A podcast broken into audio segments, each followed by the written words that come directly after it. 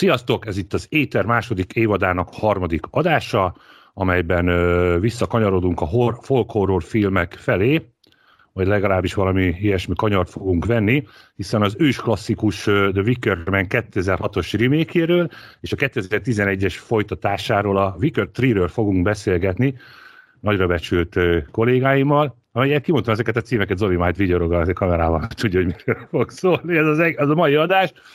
Jó, ö, bocsánat, tehát ö, itt van velem Sütő Fanni. Sziasztok! Kovács Lesbuk Dániel. Sziasztok! És ö, Szabó Zoli. Sziasztok! Ö, én pedig Tomosi József vagyok. Esetleg behaladt hogy a kutyám itt a háttérről megőrült. Nem tudom, valami rájött.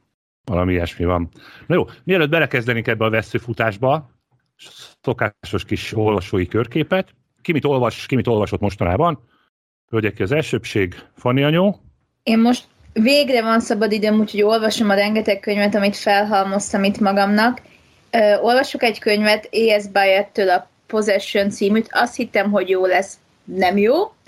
Úgyhogy ö, mellette próbálok jó könyveket találni, de ez kicsit ö, kihívás, illetve olvasom még a, az a cím, hogy Illuminate Files, nem emlékszem az íróra, ami elég jó. Úgyhogy hát ez megmenti az olvasó élményemet, olvasási élményemet.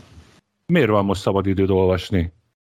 Mert, mert végre iskolaszünet van a franciáknál, úgyhogy igen, itt ilyen jó világ van, hogy hat hetente vagy hét hetente van egy két hét szünet, de ha ismernétek milyenek a francia gyerekek, hál' Istennek már nem őket tanítom, szóval mindenkinek a lelki épségének kell ez a két hét szünet. Sátánfattyak? Uh-huh. A Blood on Satan's Claw az kutyafüle hozzájuk képest. Akartam mondani, hogy el kell kicsit vinni őket a Summer Islandre, és akkor ott megnevelik őket. Én megmondom őszintén, az utóbbi hetekben elég kevés időm volt csak olvasgatni. Ugye most a PC Guru-nak a 30. születésnapjára készülni fog egy ilyen limitált, nyomtatott 84 oldalas kiadás, amivel nekem is elég sok plusz munkám volt ott a szerkesztőségből. 9 oldalt írtam összesen bele, de március 4-től ez az országos OGEX Expo-n e, ingyenesen kapható lesz majd, úgyhogy az most az utóbbi egy hónapban elég sok időmet elvitte. Mellette az azilomos fordításommal haladok, e, még filmekkel, játékokkal, amik most ilyen, ilyen olyan célokból készülben vannak. Úgyhogy olvasgatás igazából Hunter S. Thompsonnak válogatott írásait egy ilyen 7-800 oldalas kötettel hallgatok nagyon-nagyon csigalassúsággal, horrorfilmeket néze, nézek mostanában inkább olvasás helyett, illetve hát most az utóbbi napokban sajnos az ukrajnai híreket követem én is elég rendszeresen naponta, hogy mik történnek oda át, úgyhogy részemről most ennyire bízok benne, hogy ez majd változni fog az elkövetkező hetekben, mert most így tényleg elég sok, minden, elég sok mindent én is leadok most így, amilyen régóta tartó projekt volt. Én William Gibson neuromancerének az új Agave féle kiadását olvastam el, éppen tegnap előtt végeztem vele. Az eredeti korábbi kiadást azt nagyon fiatalon olvastam, és nagyon keveset fogtam fel belőle így utólag. Így ezzel kapcsolatban pozitívunként el mondani, hogy annyival jobb a fordítás, hogy legalább követni tudtam az eseményeket és a leírásokat, mondjuk így is voltak érdekes ö, ilyen helyrajzi leírások, amikbe egy kicsit belebonyolódtam, de mindenképpen tehát mérföldkő, nagyon fontos mű, és, és tényleg nagyon ajánlom az új kiadást.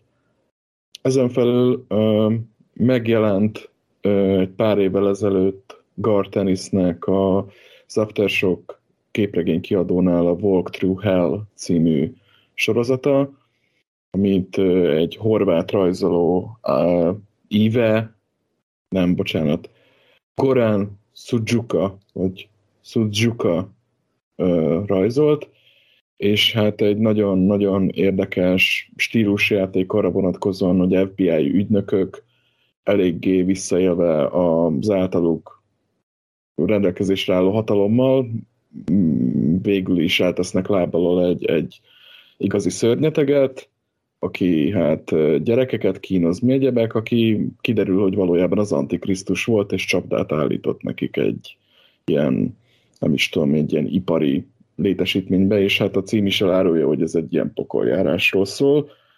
nagyon sok képregényíró, így a főmunkái, miután befejezte például Gartenisnél a Precherien, azok kicsit leengednek. Én, én azt látom Gartenisnél, hogy nála ez nincs így, tehát ez van annyira erős cucc, hogy, hogy szerintem simán járnának neki díjak, meg egyebek.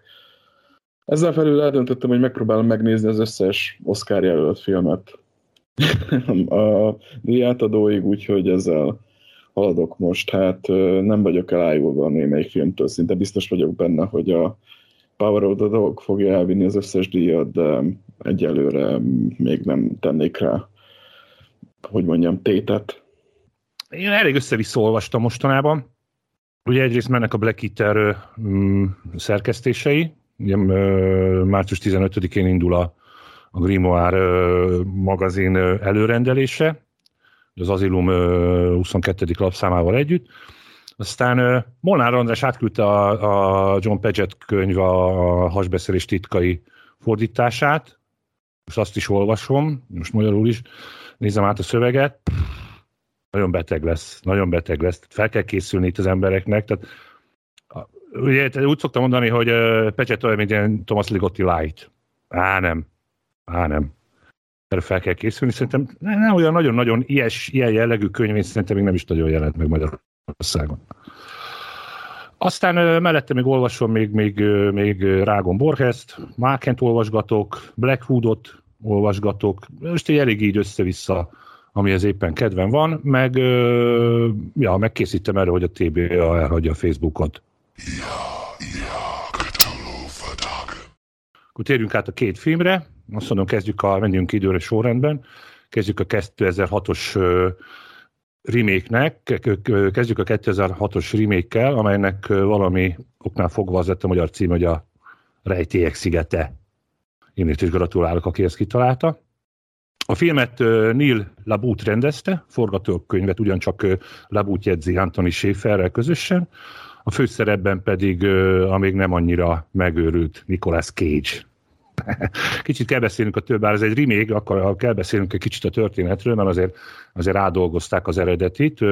Edward Malus, ugye Cage karaktere, egy motoros rendőr, Strádán megállít egy, ajtó, egy autót, ember egy nő és egy gyerek utaznak, és a gyereknek kiesett a játék babája az úttestre, Cage utánuk viszi, odaadja nekik, amikor beszél velük, a gyerek még egyszer kidobja a, a strádára ezt a babát, és ahelyett, hogy utána vágná a gyereket, kimegy a az út közepére a, a babáért, abban a pillanatban érkezik egy kamion, kikerüli kégyet, nehogy erőse, és elsodorja az autót a benne ülő nővel és a gyerekkel. Cage, mint rendőr, mély depresszióba esik, szabadságra megy, otthon tengeti napjait, amikor is kap egy levelet, miszerint egy volt barátnője, jegyese, egy szigeten él, akinek van egy gyereke, és ez a gyerek eltűnt. És arra kéri cage hogy segítsen neki, mert senki másban nem bízhat, csak ő benne. Ő pedig nyilván ahelyett, hogy hívna a rendőröket, a kollégáinak szólna, elmegy és egyedül jár az ügy nyomára. Itt akkor egy kicsit az alaphangulatnak így akkor megmondanám, hogy, a, hogy az eredeti film rendezője, ugye 70, 73-as azt hiszem a Vicker, mert most pontosan nem emlékszem rá, az eredeti film rendezője Robin Hardy, írója és rendezője, valamint az eredeti főszereplő, szereplője Christopher Lee,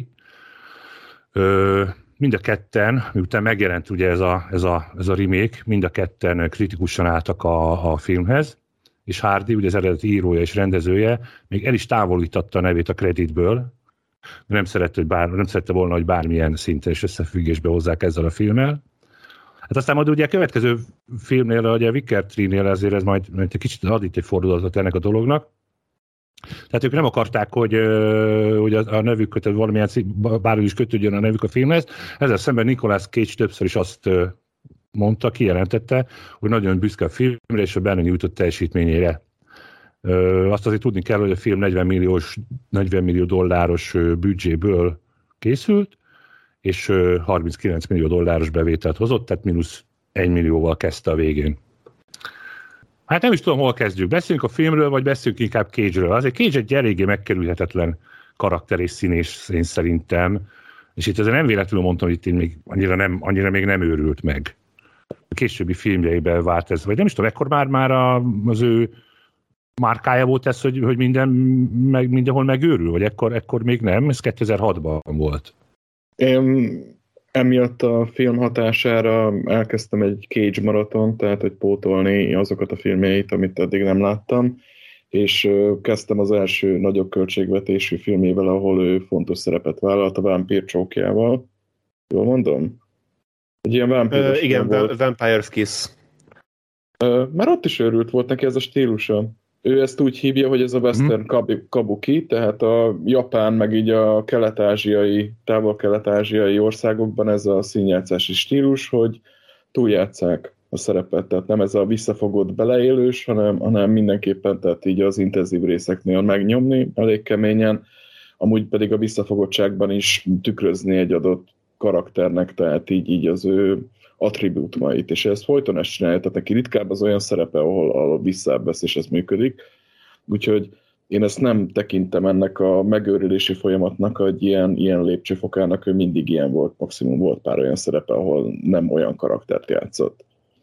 Ezzel egyetértek én is, tehát hogy Cage-nek szerintem így a karriere kezdetétől ilyen nagyon nagyon ö, neurotikus, nagyon különc karakterei voltak, ilyen hatalmas energiákkal dolgozott mindig is, és ez igazából valamennyire berengte az egész karrierét, tehát a Wickerman ilyen szempontból nem, a, ne, Cage tekintetében nem tartanám kiemelkedően elbrult, vagy kiemelkedően semleges filmjének.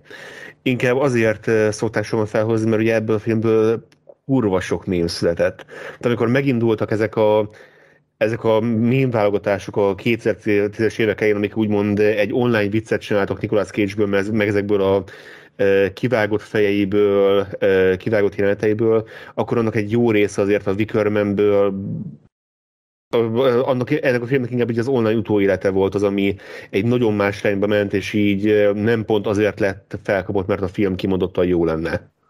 Meg ne felejtsük el azt se, hogy az az ominózus jelenet, amiről egyébként egy szegedi zenekar, ahol élek, a Not the Bees, onnan vette a nevét, az nincs is benne az eredeti ö, mozi változatban az a jelenet, egy az egybe kivágták, ha jól tudom, és én ezt a változatot, tehát ezt a befejezést, ezt nem is tudtam megtalálni, csak ilyen kinkeservesen. Tehát melyik, ez ver- valami... melyik verziót? Vagy melyik jelenet? Tehát az eredeti elképzelés szerint az lett volna, hogy eltörik az összes végtagját, hogy ne tudjon elmászni. Spoiler alert, elégetik egy, egy mikörmenben, és hát halljuk is ennek a mozi változatban, amit én láttam, hogy, hogy összetörik a lábát, meg sany, fáj neki, meg ordít, meg mit tudom én, de mellette rátesznek egy ilyen maszkot, és megtöltik mélyekkel, hogy lebénuljon, mert allergiás a mélyekre. Most én abban a változatban én nem láttam ezt a jelenetet, ahonnan ezek a mémek eredtek, ezt külön meg kellett keresnem, mert ez valami DVD extra lehetett, vagy valami fogalmam sincs, hogy honnan van, de az biztos, hogy kivágták. Uh, igen, tehát uh, én úgy tudom, hogy talán, nincs, talán nem is készült olyan változat, nincs, nincs olyan elérhető változat, mert ez az jelenet benne van, hanem ez kizárólag egy DVD-s extraként érhető csak el. Vagy ha volt is a moziban, be is mutatták úgy, hogy nem tudom, itt is vannak különböző vágások, tehát van ugye ez a legvégén ez a hat hónappal később jelenet, talán az eredeti filmben, az eredeti moziban bemutatott változatban az nem szerepel talán, vagy valami ilyesmi, de a Not the Bees az tényleg csak így David extraként szerepel, és ennek van egy elég jó oka is, mert nem tudom, hogy mennyire olvastak utána a Labúttal készült interjúknak, hogy a film hogyan készült, hogyan öltött formát. Itt annyi volt a lényeg, hogy Labútról tudni kell, hogy őt elég sok kritika érte a karriere során azt illetően, hogy ő borzasztóan, mizen, borzasztóan mizantróp filmei vannak, tehát a filmes munkásságának egy elég jó átívelő üzenete az, hogy az emberiség szar, az emberek alapvetően faszkalapok, és semmi jót nem szabad az emberből kinézni kb. Tehát Szoktak az estében vitatkozni, hogy nőgyűlölő filmjei vannak esetleg, vagy férfigyűlő filmei vannak, se, vannak esetleg. Ahogy én nagyjából átnéztem, hogy milyen filmeket rendezett, milyen, mik a sztoriuk, meg ilyenek. Ő egyszerűen az embereket, ő egyszerűen a társadalommal szemben nagyon kritikus. És ez valamilyen szinten meg is jelenik, tehát az a fura, hogy én a Wickerman remake láttam azt, hogy neki ezzel mi volt a célja, és hogy ebből hogy lehetett volna egy jó film. Amit elrontott, és ezt egy később interjúban be is valóta többé-kevésbé, hogy ez kicsit benézte, hogy amikor a filmet írták, és már folyamatban volt a forgatás is, rengeteg kreatív ötletet elfogadott Cage-től, akinek úgy rengeteg-rengeteg tipje hozzászólás és ötlete, ötlete volt egyes jelenetekkel, a saját szerepével, a saját karakterével kapcsolatban. És a Lebút is bevallotta, hogy egy dolgot elrontott, úgymond, legalábbis egy ilyen cikket találtam, amiben ezt így elmezgette, mégpedig az, hogy nem, nem ismerte fel azt a pontot, amikor Cage be kellett volna húzni a vészféket, és ebbe a dráma irányba terelgetni inkább az alakítását, mert ami tényleg egy kimagasló probléma ezzel a filmmel kapcsolatban az az, hogy egyenletlen a tempó, van ez a nagyon vontatott, nagyon drámai rész, és aztán meg van, amikor ki, van, jön, jönnek cage ezek az álomjelenetei, ezek a túltolt alakításai, ö, am, illetve azok az elvontabb szimbolikus jelenetek, amiket ő talált ki a filmhez, és, és ott, mint hogy tényleg így a film teljesen elveszíteni a fejét, és elvileg az, az, ez az ő kreatív nyomása volt a filmre nézve, és Levút utólag, be, utólag bevallotta, hogy nagyon későn vette észre, hogy ezt így fogni kellett volna, és igen, ez a Not the Beast is elvileg azért lett kivágva a végleges változatból, mert hogy mert hogy, mert hogy ez is olyan volt már, hogy a filmnek a, a fináljából a komolyságot elvette volna, meg az erejét elvette volna, és csak így egy picit így a hangjából vágtak be így az utolsó jelentek alá. Tehát tulajdonképpen a Wickerman annak a története, hogy mi, mi, milyen az, amikor Nicolas Cage egy kicsit több kreatív kontrollt kap egy projekten annál, mint amennyi, mint amennyi valószínűleg egészséges lenne. Uh-huh. Ja, hát ez nyilvánvalóan egy jó kérdés, hogy milyen lehetett, vagy milyen lett volna, milyen lehetett volna a film, hogyha, hogyha a rendező nem hallgat Cage-re. De szóval őszintén, mert én még nem mondtam el, hogy mit gondolok, Cage, azt pofán csaptam volna egy serpenyővel, tehát hogy ez nem kérdés, tehát hogy így, így nagyon rövid időn a ö, után elkezdett idegesíteni, és már vártam, hogy mikor áldozzák föl, és ez, ez ritka rossz, amikor én már erre vágyok, de, de hogy így én nagyon-nagyon rossz filmre számítottam, és igazából nem volt olyan rossz, mint am, amitől féltem, főleg, hogy így a Wicked után néztem meg, de ezt majd kielemezzük, de hogy így, így nem tudom, tehát szerintem már itt is eléggé őrült volt. Tehát mindig oda ment, és mindenkivel ordítozott, és meg azért nyugodjál már le, öcsém. Tehát az a, az a tehát én szerintem nem volt alapja a filmnek. Tehát eleve a történettel van nekem gondom a történet indításával, hogy Cage miért és hogyan került oda, miért ez történt, illetve az a fajta átalakulás, amin ön végigment, tehát ugye az, az eredeti filmben ugye Harvey-nak volt egy, volt egy, egy, egy nagyon erős karaktere, amit ő végig, végig tartott. Kécs nyilván egy másik állapotból indult, hogy egy ilyen depressziós, ugye egy szörnyű balesetet nézett végig, másik állapotból indult, viszont az a folyamat, ami, ami által eljutott oda, hogy akkor ő tényleg egy őrült lesz, és akkor ne kell mindenkivel ordítozni, meg mindennőt ö, ö, kiüt, meg melberúg, Szerintem ez nagyon, nagyon esetleges és, és, és hirtelen volt. Tehát gyakorlatilag elment a, elment a szigetre, és ahelyett, hogy kérdezett volna feltett volna öt kérdést, nem tett fel öt kérdést. E, ez tehát alig tett fel kérdést, hallgatott, beszélt két, két nővel, ugye volt barátnőjével, meg beszélt a, a tanárnénivel, és kész onnitól fogva már meg is őrült. És még akkor se tett fel kérdést, de már, de már ordítozott, már, már, már mindenkivel ordítozott. Nekem az alapvető problémám is eh, ugyanerre vezethető vissza, amit te mondasz, hogy itt egy ilyen átfogó ideológiai konfliktusból csináltak egy, egy személyes indítatású konfliktust, hogy megmentse a lányát, amit megpróbáltak tovább erősíteni azzal, hogy egy baleset miatt végignézte egy kislány halálát is, és ez egészen egyszerűen nem működik, illetve a legnagyobb hiányosság szerintem, amiért nem működik ez a film, az, hogy a Summer Zyle, tehát így a szigetet vezető matróna a karaktere, az, az nincs eléggé ö, felépítve. Nagyon keveset szerepelés, és nagyon, nagyon indokolatlan ez az egész, és hogyha bele akarunk látni egy ideológiai konfliktust ebbe az egészbe, akkor nem marad más, mint az, hogy, hogy a rendező így képzeli el egy nők által vezetett társadalmat, úgyhogy az egész filmnek valójában van egy baromi erős mizogűn, tehát nőgyűlölő üzenete. Ezt vagy belelátjuk, vagy nem, de hogy mondjam, tehát a vége felé ezt nagyon nehéz másképp látni. És szerintem ez, ez alapjaiban elhibázott, tehát ez, ez 30 éve is, is elmaradott hozzáállást tükrözött volna, így a 2000-es években pedig már végképp. Mint hogy egy férfi győrülő film lenne ez Isten igazából, de valójában nem. De valójában tehát a végére kiderül, hogy nem. Tehát ez itt a, a női karaktereket, a, a nőket ö, helyezi mínuszba, alsó szintre. Igazából mindenkit utál, szóval nagyon demokratikus ilyen, de Szóval nekem az volt a bajom, hogy voltak jó ötletek itt is, de egy kicsit mindent belerakott. Ez ugyanaz, mint amit szerintem a postmortemről mondtuk, hogy így beledobált mindent, aztán semmi íze nem lett.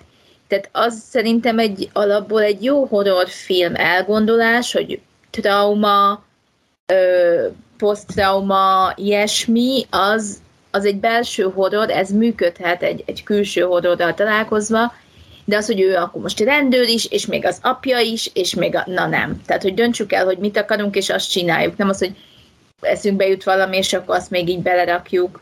Tehát, hogy amikor megtudtam, hogy jó a gyerek apja, akkor azt mondtam, hogy na jó, ezt, ezt hagyjuk inkább. Jó, mondjuk ez nem volt nehéz kitalálni, én szerintem, tehát ez...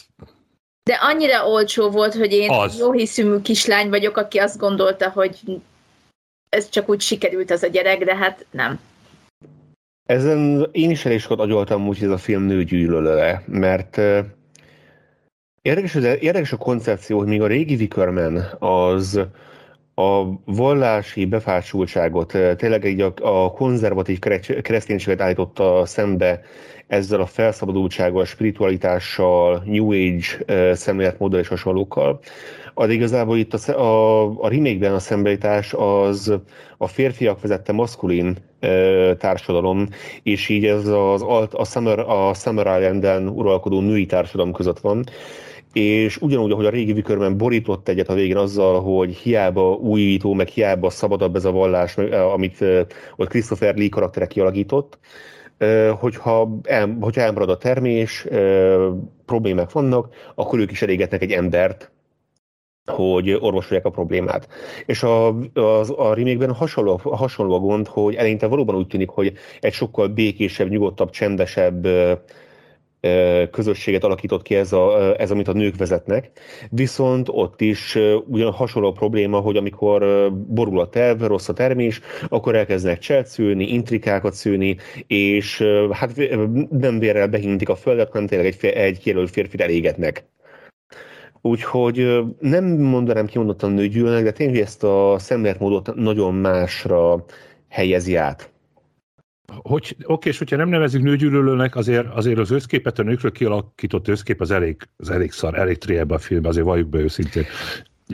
Ö, és nekem ez a problémám inkább a filmmel, hogy Elhiszem, hogy Labútnak rengeteg mozdani valója volt ezzel a filmmel, és hogy Cage is nagyon-nagyon inspirált volt, de ez a film kurvára, sok, kurvára túl sok mindent akart ahhoz képest, hogy mi fért, mi fért volna bele. Ez a női társadalomnak a bemutatása rögtön ott bukik, hogy baromi nyomasztó már maga az egész hangulatot Cage megérkezik. Tehát ezt még majd, hogy nem az elején egy pozitívnak mondtam volna a régihez képest, hogy míg ott alapvetően egy ilyen nagyon pozitív, nagyon vidám, nagyon felszabadult társadalmat próbálta bemutatni a szigetem, itt kiráz a hideg attól, ahogy meglátod ezt a, ezeket a régies öltözeteket, fura, néma emberek, meg, meg mindent, tehát egy borzasztóan nyomasztó kisugárzás van az egésznek, csak ezzel ugye már rögtön bukik az, hogy akkor mit vetünk össze mivel, amikor már az első perctől fogva neked rohadtul nem tetszik az egész közeg, amibe késbe kerül, és fősnek tekinted. Uh, egy érdekes vonal, amit én próbál, lehet, hogy ezt csak próbáltam belátni a filmben, hogy én úgy tekintettem az egész karakterútjára, amit Cage karaktere bejár benne, hogy ez tulajdonképpen így a paródiája, vagy legalábbis így a teljes dekonstrukciója a klasszikus amerikai akciófilmnek. Tehát az ilyen, most itt tényleg az ilyen Die Hard elrabolva, erre vonalra gondolok, hogy én próbáltam úgy tekinteni, mi történik, az ezeknek a filmeknek így a teljes lebontása. És úgy még majdnem működne is, hogyha ha egy jobb film lenne, és kicsit tudatosabban vitte volna ezt a vonalat. Hát bennem az merült fel, hogy, hogy így beszélgetünk erről is, hogy hogy ugye, hogy a rendező, tehát hogy akart egy ilyen társadalmi problémát megjeleníteni és feldolgozni ebben a filmben, hát hiszen ott ugye ott ki, kimondta, hogy elnyomták a nőket, utána elvándoroltak, aztán akkor még a civilizációba, és még, még, még inkább ezzel találkoztak, és akkor úgy vonultak el erre a szigetre. Na de most ettől függetlenül, még hogyha el is hagyjuk azt a szimbolikát, ugye, hogy most ez egy mékas, vagy egy mékaptár, mékas, nem is tudom, milyen ez az egész színet, egész sziget, Hát attól, tehát a társadalmi szinten, tehát attól még nem kell gyökérnek lenni, mert mások gyökerek, tehát hogy ugyanolyanná válsz. Ja, tehát vala, van ebben valamilyen társadalmi szintű mondani való, gondolom én, csak hát, hát szerintem ez a rohadtul mellé ment, és rohadtul nem sikerült. Na, én, mint lány, amikor rájöttem, hogy ő ezt akarja csinálni, és felfedeztem, hogy nem Lord Samurai van, hanem Lady, akkor mondtam, hogy Á, szóval erre játszol, és igazából nem lett volna baj, hogyha ezt akarja csinálni, csak csinálta volna jól. Tehát, hogy, hogy engem nem az a baj itt, hogy a nők gonoszak, hanem az, hogy én egyébként nem interpretáltam őket annyira gonosznak, mert úgy gondoltam, hogy mivel ez egy remake, a szigetlakók így is úgy is gonoszak, tehát, hogy az, hogy mindenki, vagy a fontos emberek nők, az legalább valami újdonság az eredetihez képest, de hogy miért nem csinálta jobbnak. Inkább engem ez zavart. Mert ott volt Cage azért.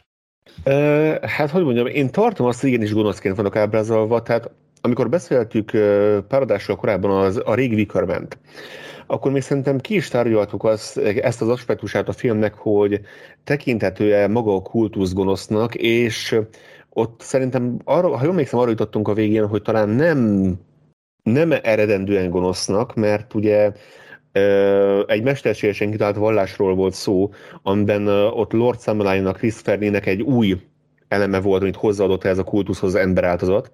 Viszont a remake ott ugye már ki van mondva, hogy az, hogy ők tudatosan készítik elő a külvilágból bármikor behívható áldozatokat, és nem először csinálnak ilyet, hogy amikor elromlik a termés, akkor csapdába csalnak valakit a szigeten, és elégetik a veszőből volt emberben, ott alapvetően sokkal, de sokkal ö, gonoszabb és ö, gyilkosabb hajló már maga ez a szekta, és ki van mondva, hogy tényleg a Lady Samurai-nak az ősei is többször folyamodtak már ehhez a módszerhez, hogy emberáldozatot mutattak be.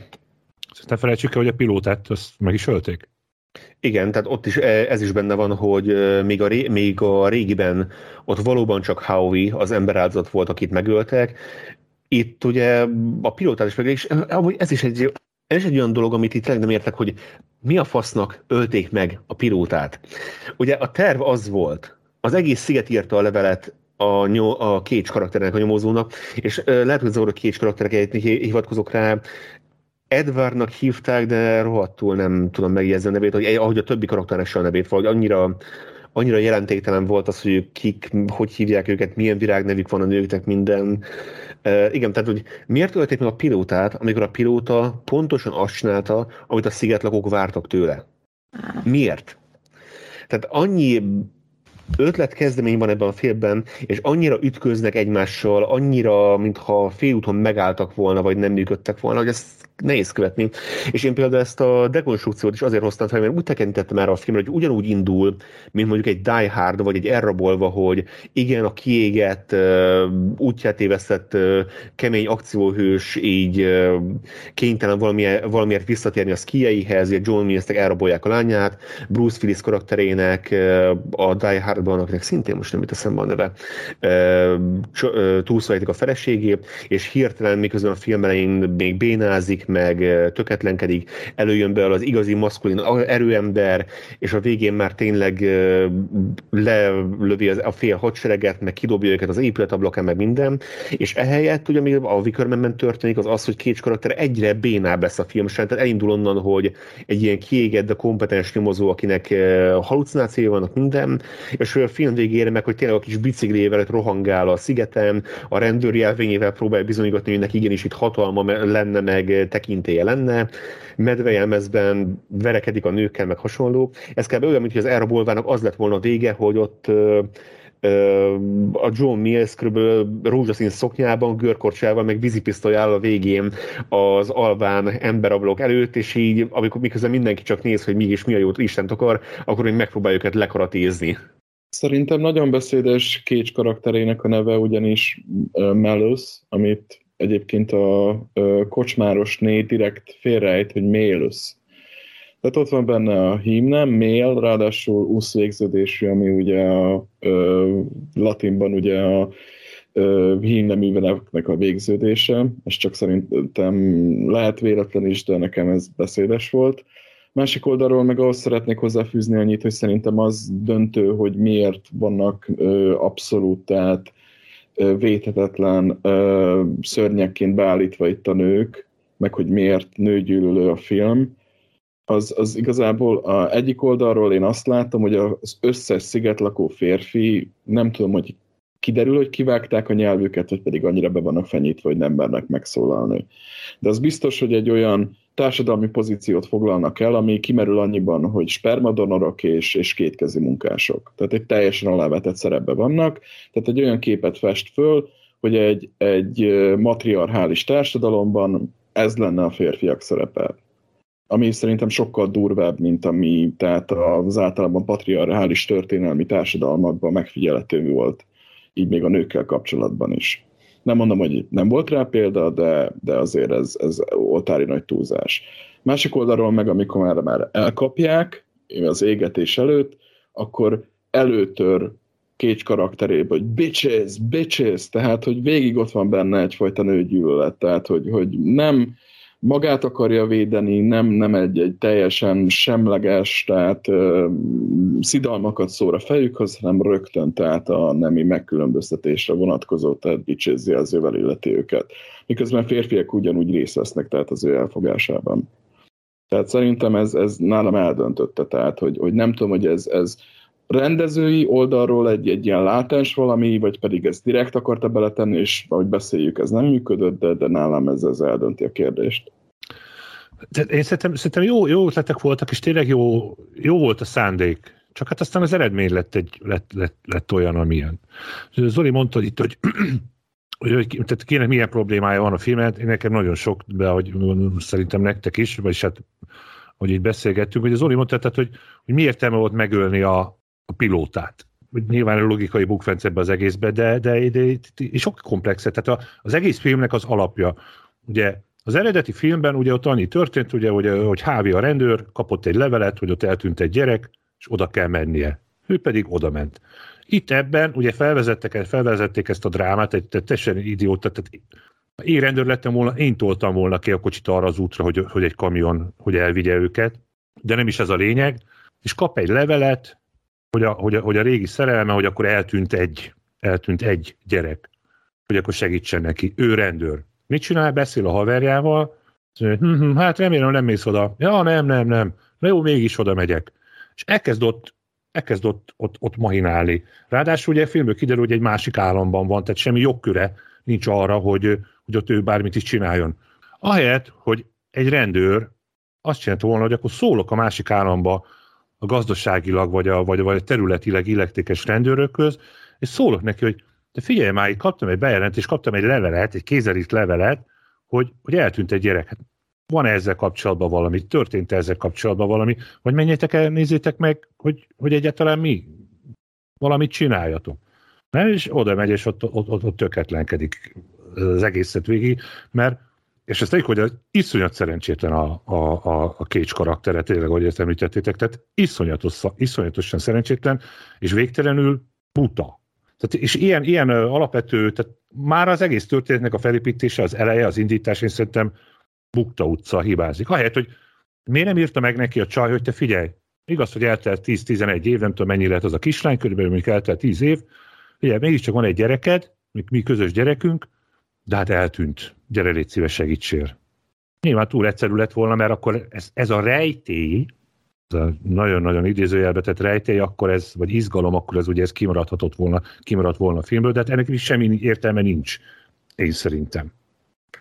És tényleg most, amit mondtál, amikor néztem, szerintem a film elején fennagadtam, igazából már a film elején volt egy jó pár olyan dolog, ami, ami fura volt.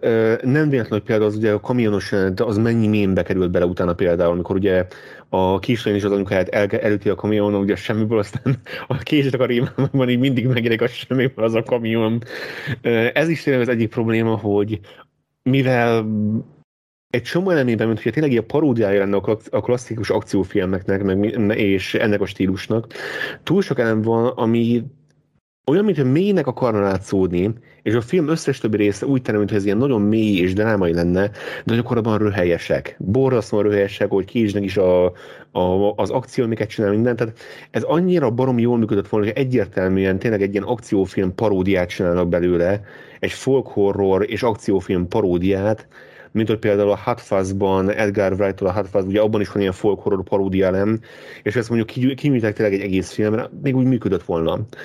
De tényleg ennyi logikai bukfenc van benne, meg minden. És én a kislányról, hogy a film elején elhangzik, hogy ugye a Willow, az anyuka, az Cage karakterének, az Edvárnak a mennyasszonya volt, de még annyira nem túl régen, mert még a nőn is ott van a jegygyűrű, együk se annyira idős, a kislány is hát ilyen 5-6 éves lehet, de akkor is így 5-6 évvel korábban szakítottak szó nélkül, és, emni, és ennek ellenére Cage rohan vissza a csajhoz, vagy a még rosszabb, hogy valóban ilyen 10 év, és akkor így a 10 évvel korábbi kapcsolatuk az még ilyen ilyen nyomokat. Tehát nem, nem itt tényleg az alaphelyzettel kapcsolatban mindennel annyi különböző probléma van, hogy még, még működnek paródiaként, ha paródiaként kezelték volna, de így, hogy aztán a film összes többi része annyira véletlen komolyan próbálja venni az egészet, mint ha mást akar volna a rendező, mást akar volna a Cage, és mást akar volna a stúdió. Hát tehát elméletileg ugye Nicolas Cage tiltakozott a, a kritika ellen, miszerint a, a film nem szándékosan vicces. Tehát ők azt állítják, tehát hogy ő, ő legalábbis azt állította, hogy, hogy Labuttal együtt, tehát ott tudatosan abszolút fekete komédiává tették ezt a filmet. Ezt annak kell tekinteni, és annak kell megítélni. Na most tehát én szerintem, tehát annak, tehát annak rohadtul nem működik. A, a, a hátfáz, amit már említettél is, tehát az rohadt, nagyon jó. Imádom azt a filmet, meg a Simon, Simon Pegg, ugye? Igen, ott Simon Pegg, Nick Simon Frost, Pegg, Edgar igen, a, a Cornetto trilógia. Igen, így van, van a világ vége, és azt hiszem ott az a, meg hát ugye van a zombis is, tehát van nagyon jó. Igen, tehát úgy kell csinálni horrorfilmből fekete komédiát, mert ez nem az, ez egy de mondom, ha nem fekete komédia akart volna, és nem horrorfilm, hanem tényleg egy műfaj dekonstrukció, hogy tényleg Cage-ből a film előre haladtával egy egyre fogyottabb ilyen akció, akcióhős paródia válik gyakorlatilag, aki a végén tényleg azon kívül a rendőrjelvényét mutogatja, és az öklét használja, semmilyen logikus kapcsolást nem tud csinálni, semmit nem tud megoldani. Ez bormion működött volna. Itt a probléma az, hogy ez egyben akart lenni egy horrorfilm, és egyben akart lenni egy uh, ilyen nagyon nagyon komplex társadalmi mondani valóval rendelkező film is, Miközben megmondom őszintén, hogyha tényleg így a Wickerman-től függetlenül tényleg csak egy ilyen műfaj dekonstrukció akart volna lenni, azt hiszem az állt volna a legjobban a Cage által hozott karakternek is, és valószínűleg így magának a filmnek is, illetve, illetve a Labútnak is a korábbi munkásságát figyelembe véve. Eszembe jutott, mit akartam mondani, hogy a, az eredeti verzióban sem volt annyira szerethető a rendőr, de legalább érezted, hogy ő, ő az kicsit, mint, tehát hogy nagyon ilyen karót nyelt volt, meg semmi humorérzéke nem volt, de hogy legalább ő tényleg hitte abban, hogy a munkáját végzi, és volt benne egy ilyen őszinte megmentési szándék. Kécs meg csak így oda megy, és akkor tényleg ordibál mindenkivel, tehát, hogy, hogy még nem is tudsz neki szurkolni, mert hogy, hogy nem azt érzed, hogy ő azért ment oda, mert rendőr, mert abszolút nem professzionálisan viselkedik ahogy mondtad, kérdezőt kérdés, de én valószínűleg jobban nyomoznék, mint ő. Tehát, hogy így, így nem érted, hogy ő ott mit akar. És, és ha összekapcsolnák azzal, hogy mondjuk traumája van, és próbál valamit kihozni a szerencsétlen kis nyomorult életéből, még azt is megérteném, hogy így, így elveszett, és, és próbál valami célt találni, de még ez sincs, tényleg, ahogy mondtad, rohangál a biciklién, és így örülünk neki, hogy feláldozták, mert legalább használ, tehát hogy valami haszna volt az életben. És ez, ez szóval nem ezt kéne érezned szerintem. Én ezzel a műfai kavarodással kapcsolatban annyit tennék még hozzá, hogy nem ismerem teljesen így a filmkészítésének a történetét, de az biztos, hogy több stúdió is dobálta egymás között, tehát így a reméket, és így kötött ki végül a Warnernél és ne felejtsük, hogy igazából egy, egy fekete komédia és egy rosszul sikerült horror között nagyon sokat számít, hogy hogyan vágták újra az eredeti elképzeléshez képest, hogy volt ilyen, ez az egyik aspektus.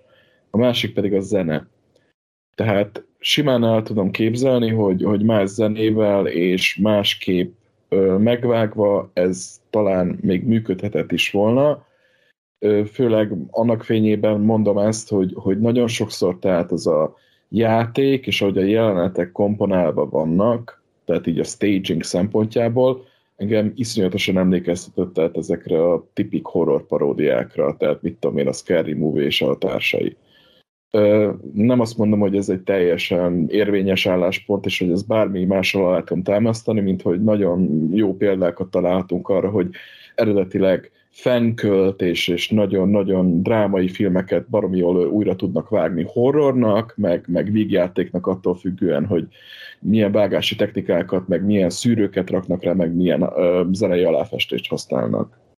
Én szerintem a zene, szerintem rohadtul nem működött a zene. Tehát tényleg szerintem nagyon-nagyon rossz volt, és zavaró is volt a, a zene. Tehát nem is passzolt hozzá, meg hát meg tényleg olyan helyekre rakták be, ahova, ahova nem kellett. Na most az előbb, amit mondtál, hogy itt most akkor, hogy műfaj keveredésről beszélünk, hogy horror, vagy, vagy fekete komédia, vagy horror komédia, Hát most az, az előbb, amit mondtam, ugye, hogy, hogy, hogy Cage azt mondta, hogy hát már ők pedig ezt egy fekete komédiának, hogy valami, tehát ezt azért a film bemutatása, és amikor már mondhatjuk úgy, hogy egy kicsit a lejtmenete bukása után mondta, most az, hogy ez mennyire mennyire valid, mennyire történt ez, hogy, hogy ezt tényleg annak akarták, vagy ez mondjuk egy mentem a mentetetlent, és nyilván nincs forrásom arra, hogy most ezt azt mondjam, hogy valóban így volt, vagy, vagy, nem, vagy nem így volt, de hát azért, azért nekem azért rohadt ez egy kicsit olyan mentegetőzésnek, mentegetőzésnek tűnik. Tehát, tehát most, hogyha azt nézzük, tehát hogyha azt, ha, ha azt keresünk benne, hogy akkor lenne benne humor, vagy valami, mert az Isten igazából nincs, csak szánalmas nyöszörgés, ami, amin kényszeredetten nevetsz. Nyilván nem arra gondolok, hogy akkor most, mit tudom én, altái humor, vagy valami hasonló, mert nyilván lehet ezt, ezt észre is kezelni, de én nem látok benne tudatosságot, hogy ez, amikor elmosolyodtam, de akkor sem elmosolyodtam, akkor azt mondtam, hogy a faszom, nem áll, valami inkább. Ja, ja de például ilyeneket fölröhögtem, akkor oda megy a pilótához, és akkor mondja neki, hogy hát akkor szeretnék elmenni a szigetre. Hát nem viszem el, mert oda nem, nem mehet el oda senki. Adok pénzt. Jó, akkor elviszem. Ez a faszom. Most őszintén. Na, tehát érted? és ilyenek azért vannak benne. Valljuk be őszintén. Annyit tennék hozzá, hogy egy dolog nagyon tetszett a filmben, pontosabban két dolog, én élveztem két játékát, mindenfajta kontextuális hülyesége ellenére, tehát hogy ez hogyan lett keretezve meg egyebek, tehát én nekem baromi szórakoztató ez a szempont. Másik oldalról viszont én ezt a filmet kétszer láttam, egyszer ősszel, vagy nyár végén, tavaly, meg most a, erre az adásra készülve, és valamiért mind a kettő előtt, így hozta az élet, így a Disney Plus-ra készült Marvel sorozatokat próbáltam így végigrágni, és arra kellett rájönnöm, hogy, hogy azt tetszik ebben a filmben, hogy ez film, és nem pedig undorító, zöld hátteres, digitális hátterekkel, meg digitális díszletekkel készült, és, és azt látom, hogy ott van egy jól kiválasztott helyszín, vannak díszletek, van jó megvilágítás, és valóban az történt a kamera előtt, amit látok, és nem pedig egy, egy számítógépbe rakták ezt össze, és őszinte leszek, ez üdítő látvány volt ahhoz képest, amit például Loki-ban láttam, ahol őszintén szóval szerintem nincs egyetlen egy olyan jelenet sem a beltéri jeleneteken kívül, ami a valóságban is úgy nézett ki, ahogyan azt mi a végeredményben, a végső produktumban láttuk. Igazad van, nagyon jó ez, a, ez hogy, de azért csak vigyázzunk, azért csak vigyázzunk, mert van a filmben egy jelenet, amikor a szigetet ö, nagyjából vízmagasságban mutatják egy, azt hiszem egy, egy, egy hajnali látkép a szigetről. Hát most ott, ott megnézed a vizet, azért az úgy hullámzik ám, mint hogyha a paplant izénéd. Igen, elég látványos a CGI víz. Tehát, igen, tehát azért van benne, azért van benne rafkó. És azért mondjuk oda nem kellett, hát ja, mondjuk hát találni egy tutajost, aki kimegy hajnalba a vízre, biztos nagy feladat lett volna. Tehát azért voltak benne ilyenek. Nem tagadom, hogy voltak, de a többségében azért szép abszolút. sziget, na, tehát nekem tetszett Abszolút, abszolút, nagy, e, maximálisan egyetértek veled, nagyon jó a hely, nagyon jó, és vannak benne jó, meg, jó kamera megoldások is, nagyon kevés úgy különben, de úgy különben tényleg a hely maga az nagyon szép, tehát ott az erdős rész, ahogy ott hogy ott biciklizik is, mondjuk egy romantikus filmben ott az ős csetteg és biciklint a fák között, ez nagyon ilyen romantikus lehetne, de ma igen, ez, tehát ne értsük félre, tehát ezzel maximálisan egyetétek vele, nagyon jó megtalálták ezt a helyet, ez, ez nagyon szép, az, az, az, az tényleg nagyon jó.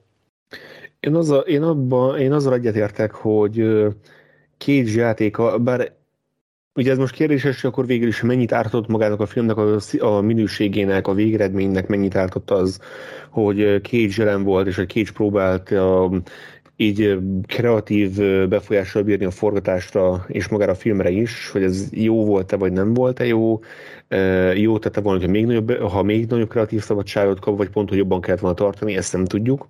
De azt hogy a végeredményben KG játék az egyik fénypont. Tehát az, az egyik olyan ok, ami miatt a leginkább szórakoztató és nézhető az a film, és ami miatt a legtöbben szerintem emlékeznek erre egyáltalán a Wickerman-től függetlenül, az, az, amit Cage nyújt benne. És nekem összességben tetszettek az ötletek, tehát akár úgy nézzük, ahogy én próbáltam kihozni ezt, hogy tényleg egy ilyen akciófilm dekonstrukció, egy akciófilm paródia, akár úgy nézzük, hogy próbáltak egy ilyen nyomasztóbb, sötétebb és hát még lehangolóbb dikörment csinálni. Látszik, hogy voltak jó ötletek, voltak nagyon jó inspirációk és felvetések ennél a filmnél, csak kár, hogy ezek mindegyike ilyen félkésznek, ellentétesnek, szétszórtnak hat, és hogy nem, nem sülti ki belőle igazán semmi olyasmi, amire azt mondhatnánk, hogy ez így kerek teljes egészében ezt a filmet így tudjuk értékelni, mert most igazából így beszélgetünk is, így felmerül, hogy akkor ez fekete humor ráció paródia-e, hogy az akkor remake hogy ez mi.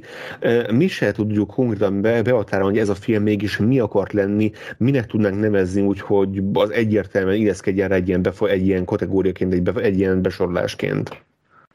Úgyhogy nem a legrosszabb, amit valaha láttam, csak baromira látszik az, hogy egy kicsit több tudatossággal, vagy akár egy kicsit több alkotói szabadsággal mennyivel stabilabb, vagy mennyivel jobb film lehetett volna ebből.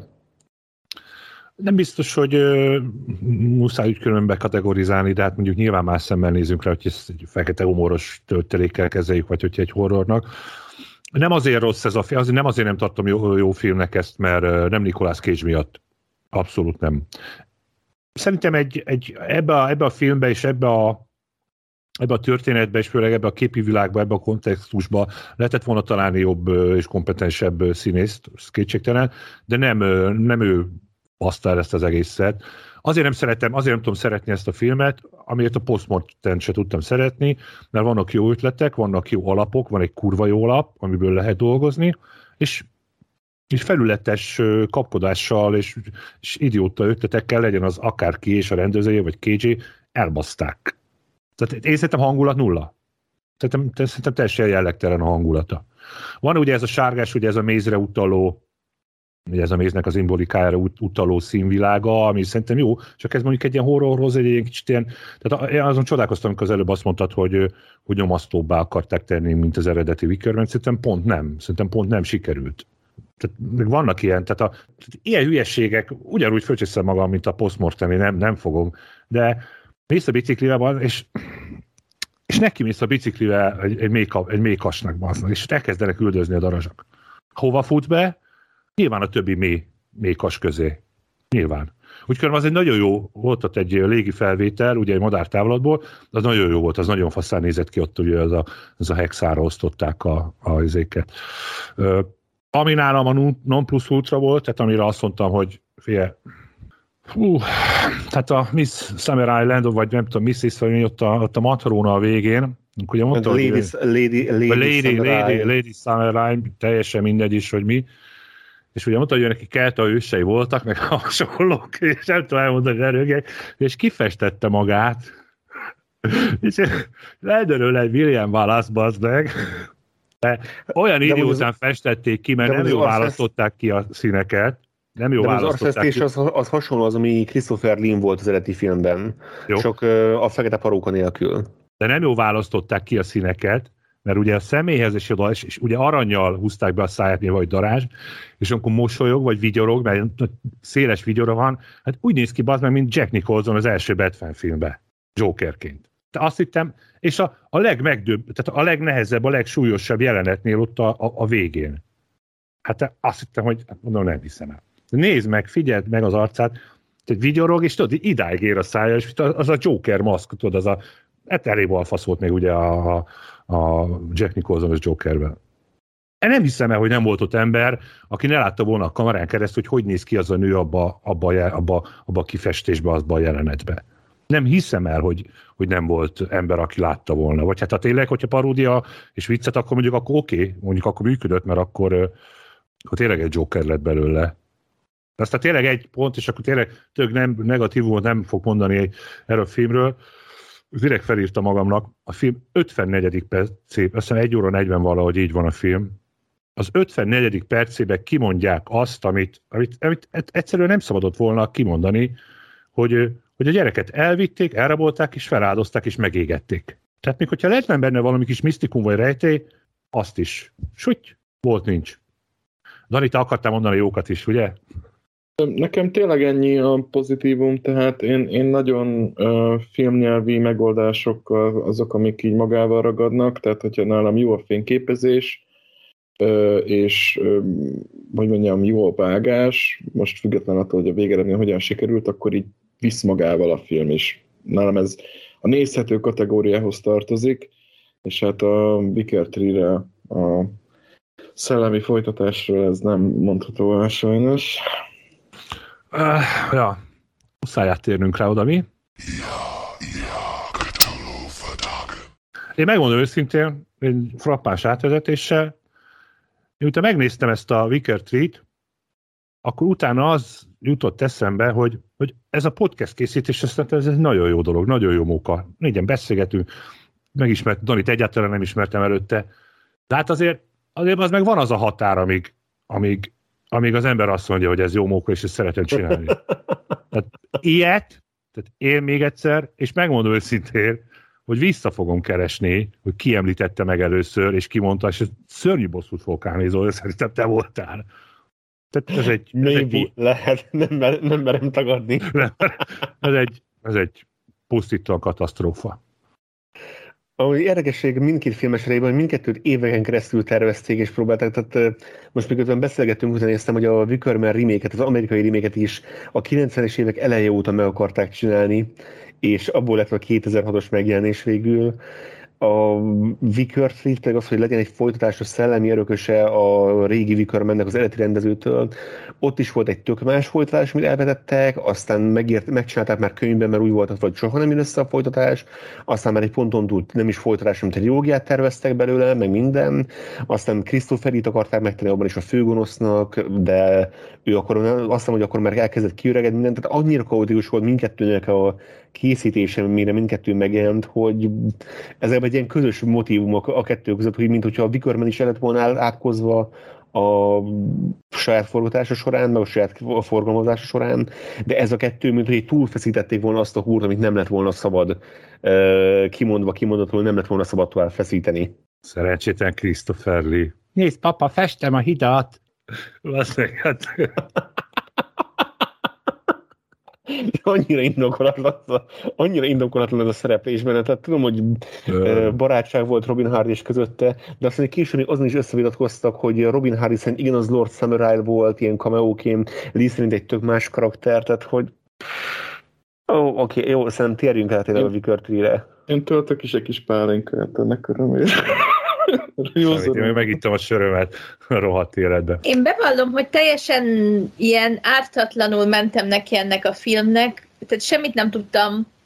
Jó, hát azt tudtam, hogy ugyanúgy kezdődik, hogy The Vicar valami, úgyhogy gondoltam, ez egy ilyen kedves folytatás. Valaki által, és néztem, és körülbelül ugyanúgy éreztem magam, mint a, a Satan's klónál, hogy hmm, oké, és amikor megtudtam, hogy ez ugyanaz az ember, mert én azt gondoltam, hogy ez valami rajongó, aki azt gondolta, hogy úristen, élet, gyerekkorom fő, meg, fő a inspirációja volt a Wickerman, csinálok valami hasonlót, amikor megtudtam, hogy ez ugyanaz az ember, aki tudott csinálni egy jó filmet, hát én kitértem a hitemből.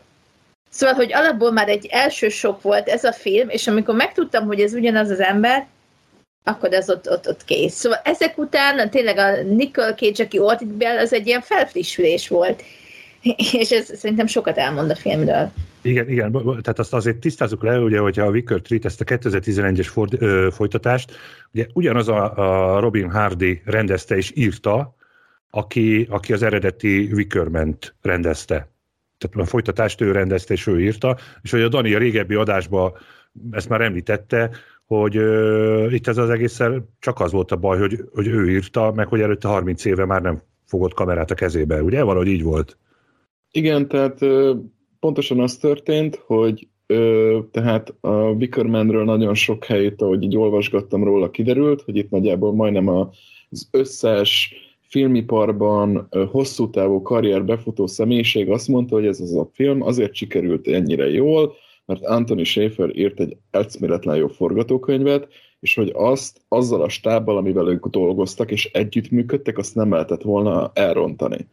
Itt meg az történt, hogy Robin Hardy az utolsó filmje, azelőtt, hogy ezt rendezte volna a Wicker Treat, ahol ő rendezett is, az a Fantasist című exploitation film volt 1986-ból.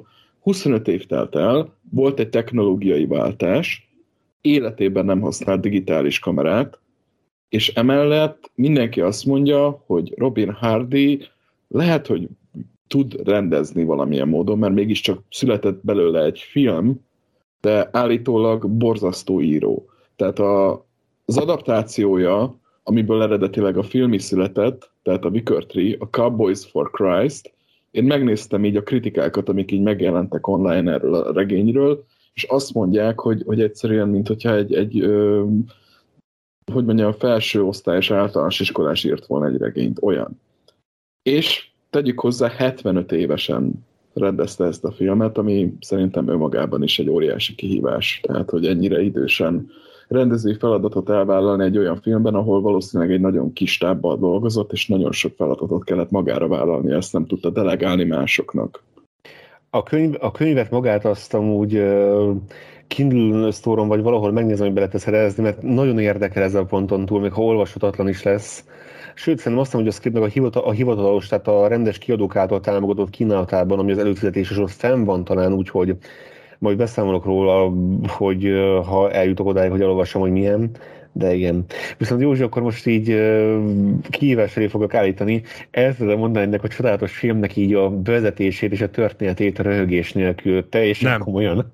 Nem, nem, nem, nem. Őszintén, őszintén meg szerettem volna kérni valakit, hogy hogy jó, én ha egyáltalán érdemesre tartjuk ezt, hogy jó, nyilván mivel művészeti alkotás, nyilván el kell, de valaki mondja el, hogy miről szól ez. Jó, tehát uh, oké, okay. akkor a Vigor, a Vicker 3, ami a folytatása a Wickermannek uh, tematikusan, mert ugye egyetlen visszatérő szereplő sincs, Christopher Lee az egyetlen visszatérő színész, egy rövid cameo erejéig, de ő is igazából Hát eredetileg őt akart hogy megtenni a rendező Robin Hard ismét a nagy főgonosznak, de ő, neki az egészségügyi állapota már ezt akkor nem tette lehetővé, úgyhogy helyette ki is lett a szóval Graham McTavish, ő neki mondjuk a munkásságát kimondottan szeretem, de hát szerintem eléggé lejáratta magát ez a film. Jó, nem beszélek, nem húzom tehát, tehát a lényeg az, hogy két, egy amerikai ilyen country pop evangé- keresztény énekesnő, Beth Boothby, akik ilyen purity ringet hordanak a barátjával, Steve-vel, aki egy ilyen tipikus macsó rednek amerikai cowboy, ők elmennek turnézni Angliába, hogy még ottani pogány közösségeket térítsenek meg a keresztény hitre, miközben, hát, hogy ezt ki is emelik, hogy Bethnek amúgy korábban volt egy ilyen nagyon érdekes zenei karriere, mielőtt elkezdte volna ezt a keresztény vonalat, amit totál indulokatlanul be is vágnak egy külön zenei videóval, jó, lényegre, és így eljutnak, ahol egy ilyen kis ír, ír, nem, skót, skót uh, faluskába, ahol ez a Sir Lackland a vidék ura, és egy ilyen nagyon elvetemült pogány hitvilágot próbál feltámasztani és visszahozni, miután jó, én sem bírom még mondani. miután épített egy atomerőművet a, a, falu, a falu mellé, és és olyan jól sikerült, hogy a falu teljes lakossága meddő lett, és ezt egy ilyen pogány szertartással próbálják orvosolni, miközben az atomerőmű még mindig ott van és üzemel. Jó Isten. Igen, és hogy akkor tulajdonképpen csapdába csalják Best és a barátját, hogy ők, majd őket is feldozzák egy ilyen vikörmei jellegű szertartásban, ami pontosan ez milyen szertartás és milyen előfeltételei vannak, az nem derül ki. Az egyik ilyen helyi papnő, vagy nem is tudom neki mi a pontos szerepe, már ott viszonylag a film elején megszegeti a Steve-vel a szülességi fogadalmát, aztán történnek dolgok, hogy miért az, és milyen célt szolgálnak nem igazán értettem meg a film végére, nem igazán értem, hogy mi volt így a koncepciója ennek a filmnek, tehát nem... Tehát volt egy alapgondolat, hogy bemutassák, hogy mi az a pont, amikor ez a pogány hitvilág már nem egy ilyen közösség összetartó erő, hanem a közösségnek a megmentését és a fennmaradását szolgálná. Csak, csak a gond az, hogy ebből született egy, hát hogy mondjam, egy olyan film, aminek így kb. elindítja az ember, és az első képsorokból már lejön ez, hogy itt mi a, mi, mi a szentséges Jóisten történik. Tehát így a, attól a borzasztóan olcsó képi világtól kezdve az indokatlan vág... Nem. Jó.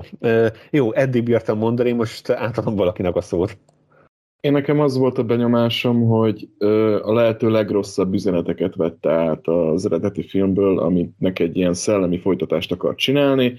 Tehát én nekem az az érzésem, hogy Robin Hardy annyit fogott fel a Wickermanből, hogy hú, hát ez egy ilyen formabontó, polgárpukasztó film volt, mert voltak benne mesztelen nők, akkor a mi filmünk is legyen egy ilyen soft pornó egyfelől, legyen benne tehát ilyen pogány misztikum, és akkor átveszünk egy ilyen ötletet, ami eléggé exakt, és nem ilyen holisztikus valami, aminek nem néztem utána, hogy mennyire pontos, de, de ebből a szempontból tehát lényegtelen is. És mellette ott van ez a szempont, hogy, hogy sokan mondják, hogy azért valamilyen szempontból az eredeti Wickermanben ott van a humor, meg ez az abszurdista megközelítés, meg ez a szatíra. És ő is megpróbálta ezt viccesre venni. És ezt a lehető legrosszabb módon összekombinálta, úgyhogy teljesen amatőrnek tűnik, mivel, mint mondtam, nagyon-nagyon kevés ismerte a modern technológiát, és egyszerűen azt látjuk, hogy az összes jelenetnél, de kimondottan tényleg ez nem túlzás az összes jelenetnél,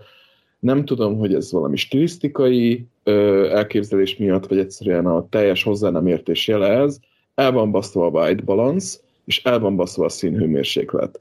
Tehát a legalapvetőbb dolgok, amik normál esetben, hogyha az ember tehát analóg technológiával dolgozik, relatíve jól kiszűrhető, de digitális fényképezőgépnél, digitális kameránál erre nagyon ügyelni kell, mert ezt utómunkában ki lehet javítani, de nem lesz szép eredmény. És itt azt láttam, hogy itt erre egyáltalán nem ügyeltek, vagy direkt rossz, vagy pedig nem tudom, tehát egyszerűen egy ukádék rosszul néz ki a film.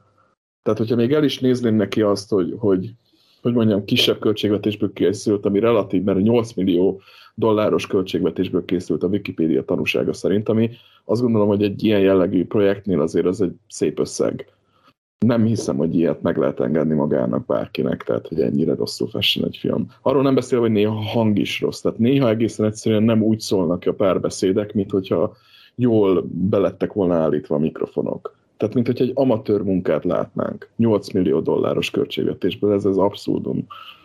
Jól összefoglaltátok a dolgot, hogy, hogy ő azt gondolt, hogy voltak dolgok, amik itt sikeresek voltak a filmben, és azokat próbálja reprodukálni, de, de hogy nem azok voltak sikeresek.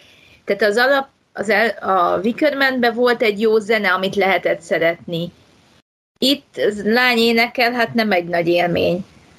A másik, hogy tényleg ez egy de nincs gondom a dologgal, de hogy ez egy mekkora soft pornó volt, tehát hogy 2010-ben az emberek ismerik az internet pornót, nem azzal adod el, hogy női mellek jönnek-mennek a, a, a kamerán, de legalább volt egy pucér férfiség, az kell bele, ezt már a, a postmortemnél is említettük, de hogy így tehát, hogy tényleg az, az volt az érzésem, hogy próbált egy ilyen 70-es, 80-as be, évekbeli filmet reprodukálni, mert ezek akkor mentek, és nyilván ez eladható volt, de hogy így eltelt 30 év, tehát haladni kéne a korral, de ez még mind nem lett volna gond, ha legalább a történet jó, de hogy így...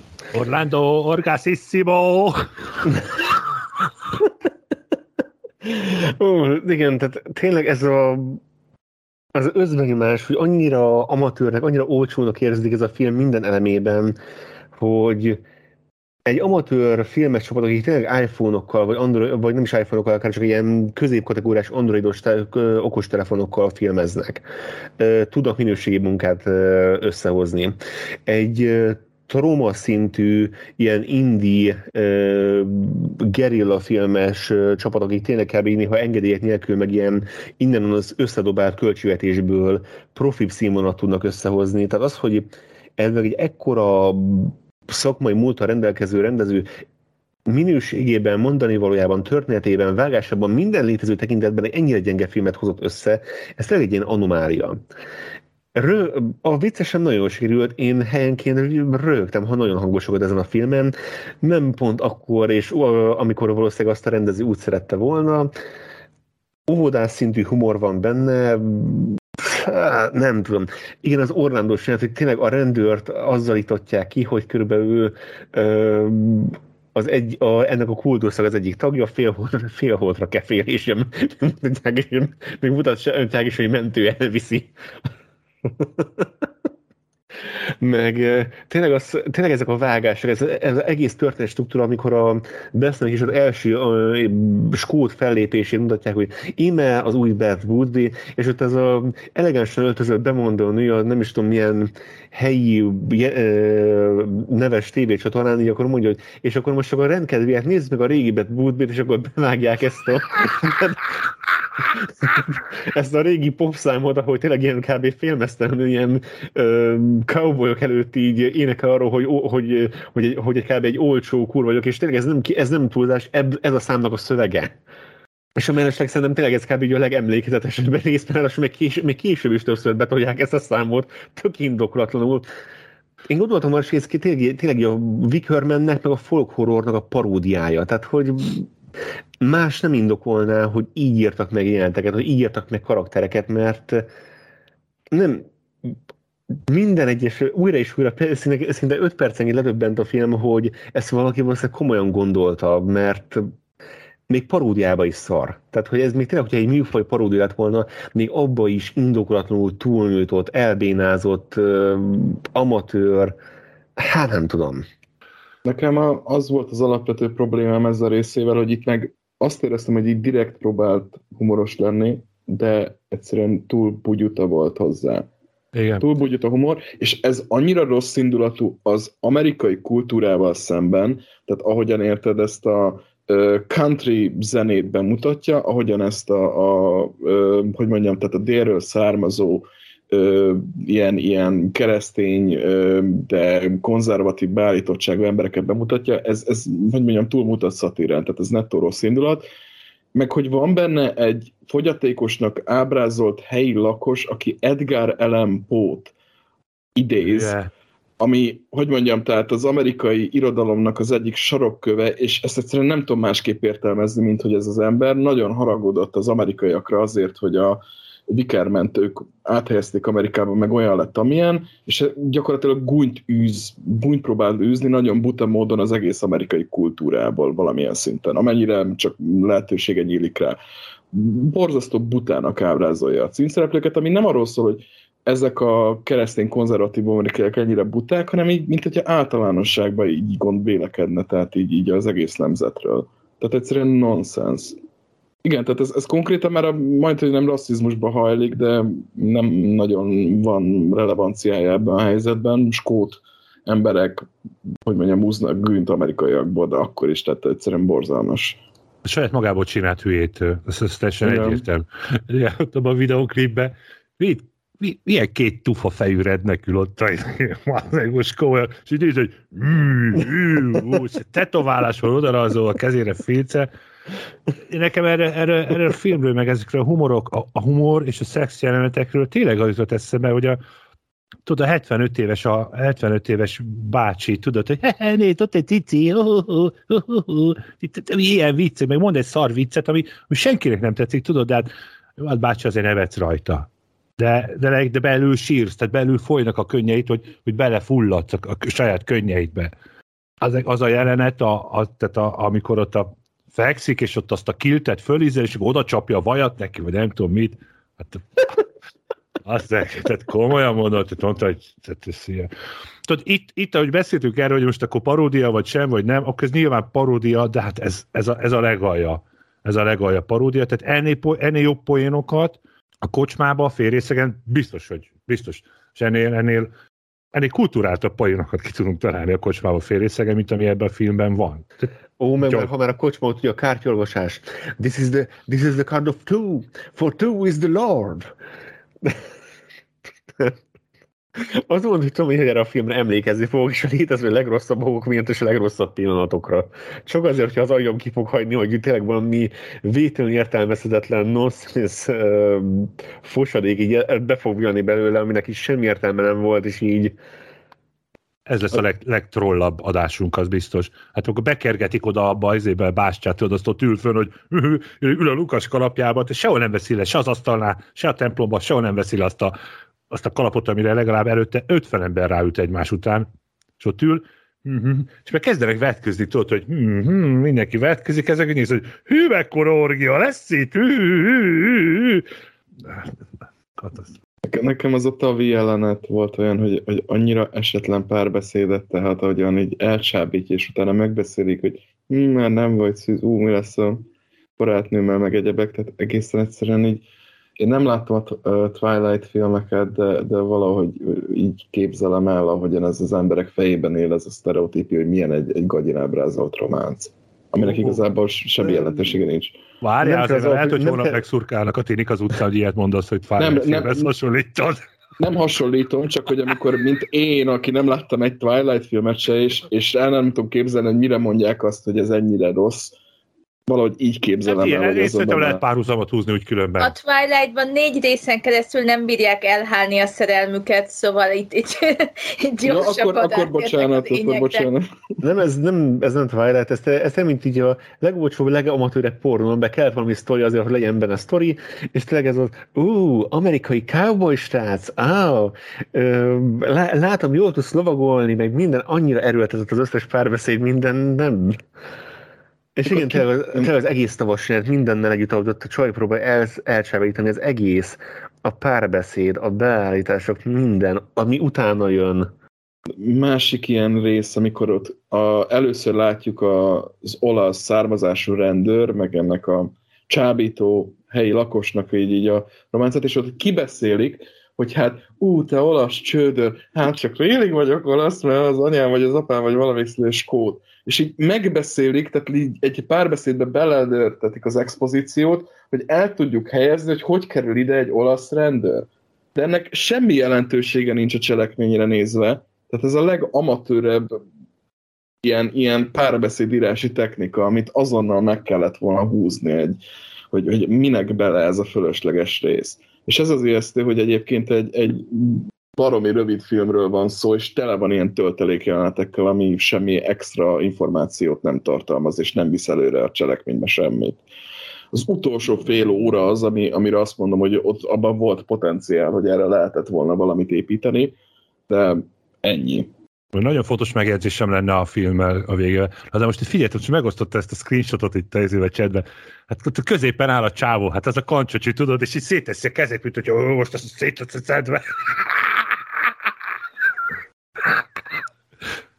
még, még, még ilyen fenyegető alakokat sem tudtak beleszélni, tehát azért a Wickerman meg kirázott a hideg így a falusiaktól, hogy ott álltak, meg így. Tehát volt egy fenyegető kisugárzásuk, itt meg így ez a... Hogy állott? Megnézed, megnézed ezeket a tagokat, és így ez a... Hű, tényleg az olasz rendőr, hogy kiemelnek azt, hogy olasz rendőr, és hogy az, hogy, hogy az, olasz, az olasz legenda, hogy hétszer tudtak szeretkezni, meg minden, és, és így a kórházba kerül a rendőr, anélkül, hogy bármi hatás lett volna a történetre volt hatással a történetem, mert kiemelni, hogy hát itt a környéken egy ilyen nagyon gonosz szektáról keringenek legendák, és ennek utána kell járnom, és ugye, hogyha még egyszer kefélünk, akkor elmondod, hogy mit tudsz erről, és azt mutatják, hogy, mutatják, hogy a viszi a tagot, az egyszerűen Tényleg ez, tényleg ez a öregbási rendező cicikhez jutott, tudod, mondta, hogy hm, szeret, szeretnék, szeretnék színésztőket, akik esetleg levennék a fősőket. Lehetne a szó. Persze, persze, akkor vegye le mindenki. A, minden mellett az is probléma, hogy nekem ez a terméketlenek lettünk, ez tehát, hogy a, a másik két filmben legalább az, hogy mondjuk valamennyire egy mezőgazdasági társadalom, akik rá vannak utalva a, a termékek, terményeikre, mert nem tudnak enni, de, de itt igazából, és ráadásul a 20 21. században vagyunk, tehát, hogy ha nem lehet gyerekem, akkor elmegyek egy terméket, termékenységi klinikára, vagy elmegyek egy kórházba, vagy szóval, hogy ráadásul tehát egy skót városkában vannak, nem egy elhagyatott szigeten 6 milliárd kilométerre mindenkitől, tehát, hogy nekem ez nem is tűnik egy reális megoldásnak, hogy ó, nem lehet gyerekem, mit csináljuk, öljünk halomra embereket. Tehát, hogy, hogy még nem is indokolt.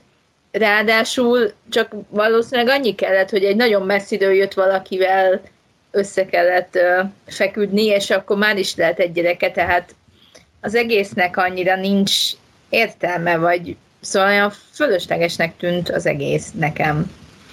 A 21. században vagyunk, és egy ír egy, skó, egy skót városkában úgy állnak hozzá a kereszténységhez, hogy igen, Jézus valóban ezt is ezt csinálta. Tehát tényleg úgy mennek oda Amerikából ilyen hittérítőnek, mint hogyha így a világ végére mennének kb. ilyen utolsó szigetre, és úgy állnak hozzá a helyek is, tehát nem tudom, mint hogyha, el, mint hogyha kimaradt volna egy rész, hogy valami szigetre utaznak, vagy valami hasonló. Tehát még ez a része is sem tít.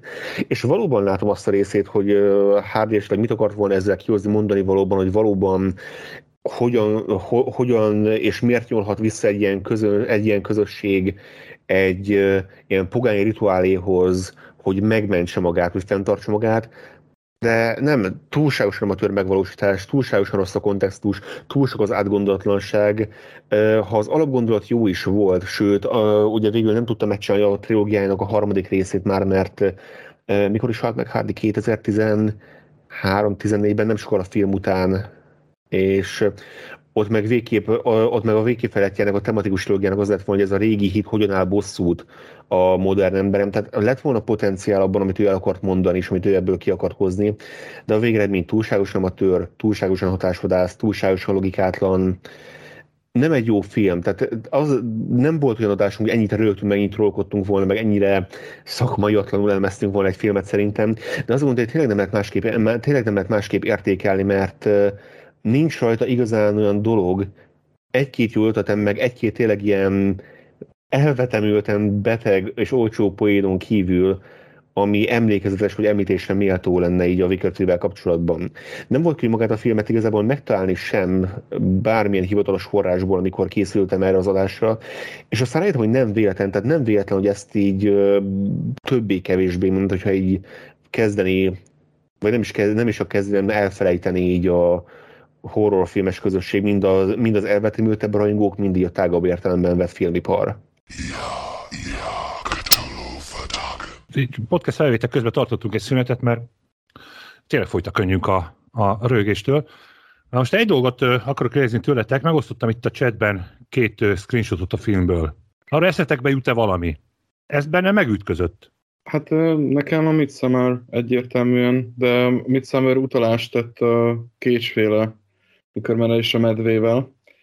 Én szerintem itt teljesen arra van szó, hogy, hogy a Midsummer rendezője, mintha valamilyen módon így ezeket a koncepciókat rehabilitálni próbálta így a maga módján. Uh-huh. Tehát nekik, neki tetsz, mint a tetszettek volna ezek a képi megoldások, és nem akarta ezeket elengedni, és úgy volt vele, hogy hát van két nagyon rosszul sikerült film, mi lenne, hogyha ezt én beépíteném úgy, hogy ez még működik is, és szerintem sikerült nekem a Midsummer, az tényleg a, az utóbbi évtizednek van az egyik kedvenc filmem. Minden hibája ellenére elismerem, hogy sokan nem szeretik bizonyos okokból, de nekem nagyon fontos film. Teljesen le voltam döbbenve. Tehát, én, tehát ez a visszautalás, ez teljesen egyértelmű a Midsommar-ben. Ugye erre, ennek a Wicker Tree-nek erre a jelenetére.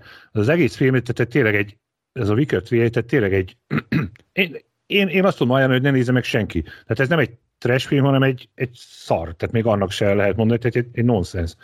Azonban a vége felé ez a jelenet, amikor uh, ugye, hogy be, bekenik őket, és akkor ez, ezen viszont megdöbbentem, teljesen uh, lecsúszott az állam, hogy, hogy ilyen, hogy kerülhetett bele ebbe a, ebbe a, a szemétkupacba.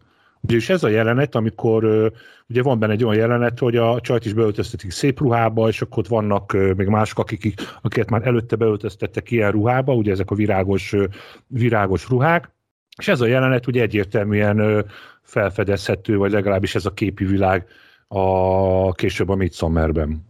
Ha valamiért, akkor ez, ezért, ezért érdemes megnézni ezt a filmet.